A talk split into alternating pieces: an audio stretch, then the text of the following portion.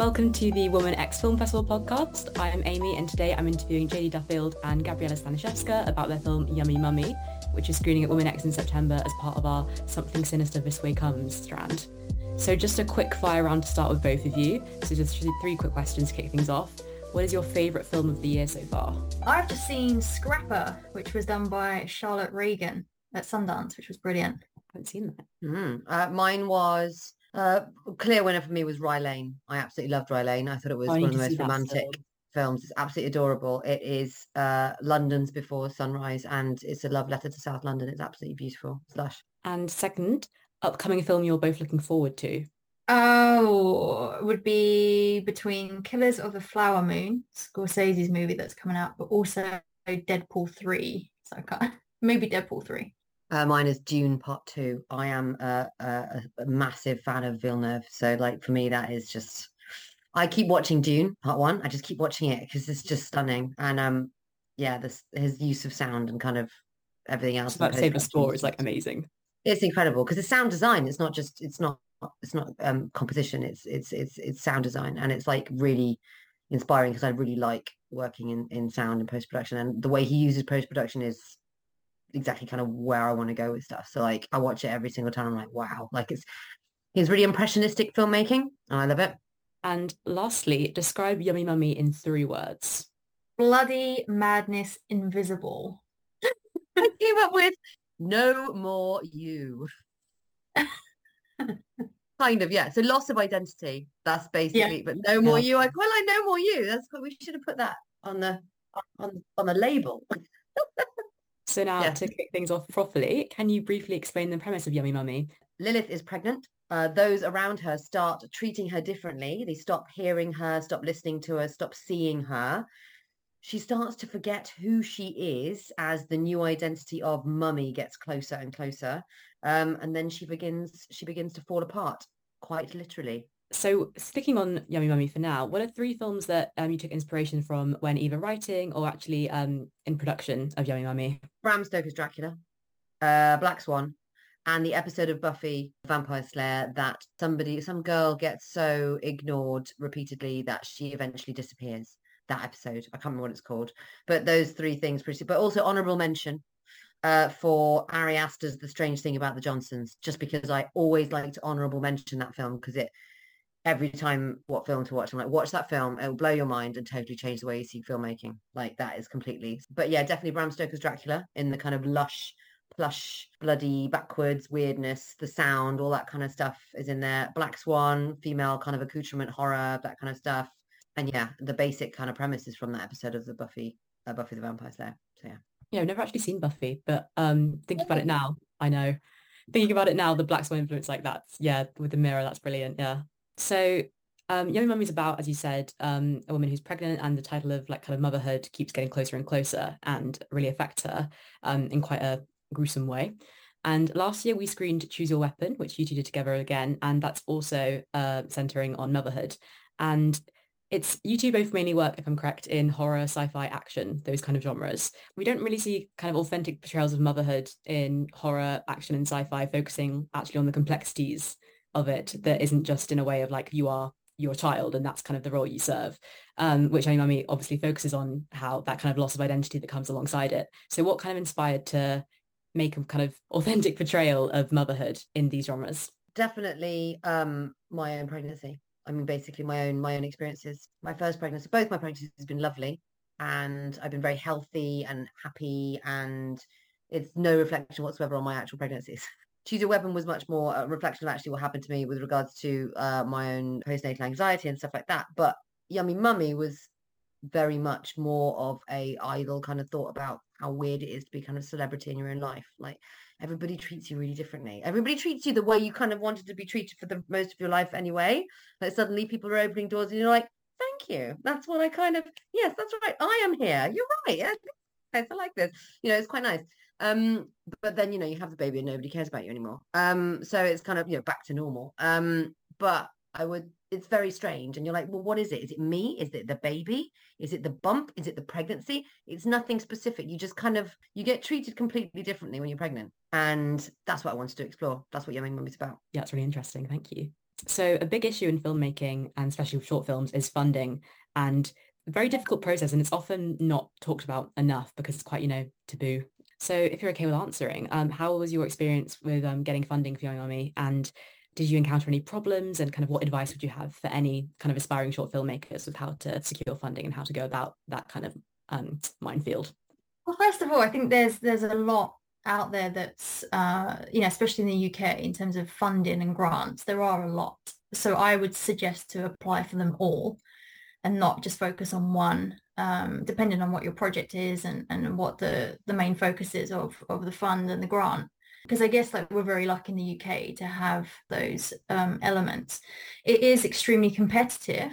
So one of the biggest things I would say certainly is to make sure that your script, first of all, is production ready before you submit to any sort of fund. That's generally a criteria around the BFI um, funding as well. So you don't want to be handing in like draft one and being like, this is it, this is the film. Um, and also like you know, even if you feel it's production ready, you're going to go through another eight, nine, ten edits, you know, with the execs. And it's it's quite a long process. I think the other thing that people don't realize as well is yes, you've got your application state, uh, you know, sections, then you've got the waiting, and then you've got the shortlisting, and then, you know, it, it, and if if you're lucky enough to get through to funding, and again, it's very competitive. And then over that time, you have almost still time to develop your film, work with the producer, work with the execs, um, and they will always give notes on what they think will help the project as well in terms of from a creative point. So I guess yeah, with with with the process, it's it's really just making sure that everything can be as best as it can be before you submit.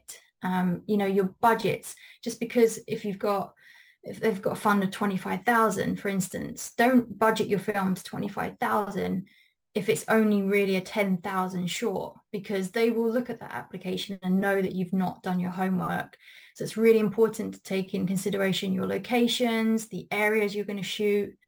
Um, we shot in Bristol, so this was Southwest funding from the BFI. Um, so look at other areas and people that you can work with. Um, if I went for a London uh, application, I, it would have been very, very, very competitive and probably a lot more people. So they they have lots of areas, regional areas that you can apply for. But again, it's all down to the script and the team and everything that you provide into that application. I would also add um, to uh, if you are literally just a script writer or a director, writer director wanting to get your work made is to enter script contests with cash prizes. Um, because like, for example, the IMDb Script to Screen Award, we entered that with Choose Your Weapon. Um, and luckily I met Jadey in between and they uh, basically, I, I won it and we won it with the script in 2021 and they gave us an extra 5k, which was an amazing cash prize. And basically that is most, if you've got a script that, that wins something like that, that pays for the film. Um, and that allowed us to pay for our post production, which we had no plan for. So yeah. that was kind of really, really good to be able to do that. So if you're just literally like, well, I don't have a producer, I don't know how to meet execs, I don't know how to do this. The only, the way to get it is to basically just enter your script, the best script. Jadey's completely right. The best version of that script it could possibly, possibly be into contests with cash prizes, and then and then see if you can find a producer off that because you will find a producer if you've got money already. It also continues because once you've shot the project as well, like you you're the one doing all the the entries into festivals and forms and it's a continuous full-time job in order for it to be successful. Once your film's done and it's signed off it's all down to the producer and the production company to to push it out there. They're not going to do that for you. Um, so you've really got to be self-motivated and self-driven in the process so on that note of festivals and kind of getting your film out there once it's made, what was your festival strategy like with Yummy Mummy? Obviously this is a film festival podcast, but we do quite a lot of kind of behind the scenes of a festival as well as kind of tips. So how did you go about um, choosing kind of your festival strategy and like which festivals did you choose to enter and like how did you go about choosing those? Because Gabriela has uh, other work that's been in festivals and so have I. I guess the first thing we did was kind of look at the ones that we'd both gotten into collaboratively and separately being horror, um, just targeting all those kind of horror festivals and again looking at directors whose work we admire that's gone into festivals as well. that's pretty much the process. Yeah, I mean, usually what I do is, is that you have the unicorns, like the big ones, so the worldwide unicorns, UK unicorns, so big ones in the UK, like the the really big fish that you kind of want to get, and you're like, oh yeah, I definitely want to get into that one. Genre specific ones, next one down. Women's ones, that's usually genre specific and women depending on like if you just do a drama, then you get rid of genre specific, you just do women's ones, like Women X, which are really good, and then the free ones. And basically, you just kind of go down that list and bish bash, and that that can take you up to a grand, two grand Oh, worth of yeah, easy. Does it help to have uh, government backing and funding? Yes, definitely. It gives you a little bit more leverage, I think. You have to decide, like, for instance, Sundance said that they get 11,000 submissions for a short section every time, and then you have to get it down to like 60 films to screen. So it's these are the things that you have to counterbalance with like am i going to go for a genre horror fest that's like medium sized over sundance like what's what's the chances of so yeah. you just got to do your homework and and, and spend your money wisely because it goes quick So when we chatted to you last year, you mentioned that you had very different backgrounds um, going into film. Um, so how did the partnership of like writer, director, and producer kind of come about between you two? I think we just normalized each other on collaborating. I think because I think when when it comes to very like cross genre um, writing and work, I always came from a stunt comedy action background myself, and had directed action and comedy stuff, uh, and was writing shows around that. And then when Gabriela and I got introduced and I read her scripts, they just jumped off the page to me. So I think I could really see where her imagination was going with certain uh, aspects in her writing and her genre. And then I think I think we're both just very supportive of each other in terms of like each other's visions. And uh, I think it's really important that you trust, especially writer, director, producer relationships. You, you, first of all, you need to be able to get on and be honest with each other and, you know, not be afraid to hurt each other's feelings, which I don't think we are. I think we're pretty like straight up and you know. I'm nodding. I'm nodding. I'm nodding. Just for Yeah. the podcast people, I'm nodding. yeah, she's not ignoring me. She's not like, no way. um, but yeah, I think I think it's it's all down to like relationship, but as well as um, like the content that you're bringing and and it, wanting to be, you know, part of, of the filmmaking process together. Yeah. So So, I mean, and the other thing from my perspective is that I've uh, always produced my own stuff. I've never trusted any other human to produce my own stuff before. And Jadey was the first human who I was like, you can, you, you can do it. You do Excel spreadsheets and it's beautiful and you fill in forms and you're really good. She is the hardest working person. I would only trust my own, my films, I guess, my work to somebody who works harder than me. She's basically the hardest working person I've kind of ever met. Um, and so I was really like, brilliant, great. This is, and also somebody that you can kind of text at like 2 a.m. saying something like, yeah, heat proof gloves. And then she's like, on it. And you're like, yes, this is kind of what you want, that sort of synergy.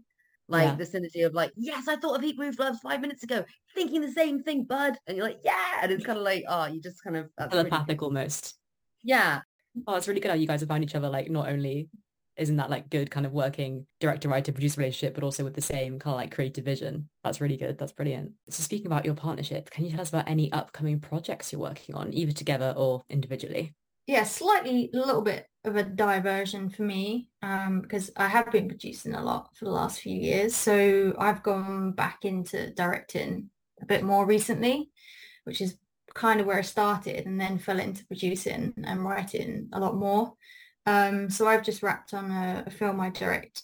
I directed and produced it, a comedy called Sticky Fingers, which is starring Amit Shah and Jack Bradley.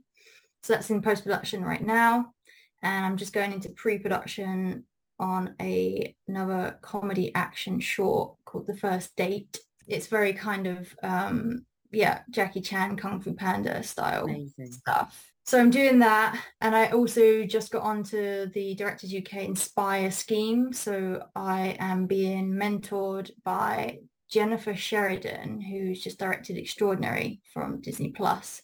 So I've got this year action plan with her mapped out. So the last two weeks I've been sitting in on Extraordinary, on the edit, ADR, grade. Mhm. So yeah, it's very exciting and I'm glad to kind of get back into the the directing seat. Um, and I'm still I'm still pitching my, my work and things like that, but I'm doing much less in front of camera. I am still producing, but it would have to be something that would really now because uh, producing super hard. Why would you want to do that for anything? I mean, yeah, the yeah, the worst job, frankly.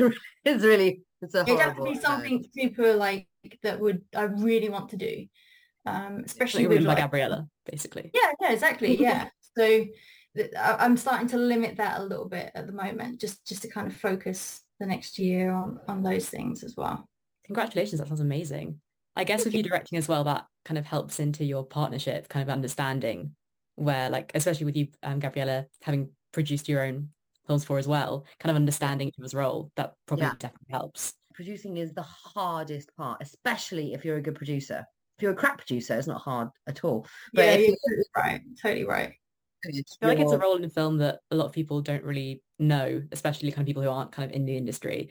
Because, but then it's like also kind of the one of the biggest and the most kind of like, and the hardest, as you said. But then that's why like... Jadey won Best Producer last year at Women X for Choose Your Weapon because she is the best producer. That's genuinely like super cool, and I'm really lucky to have had her on both of these projects.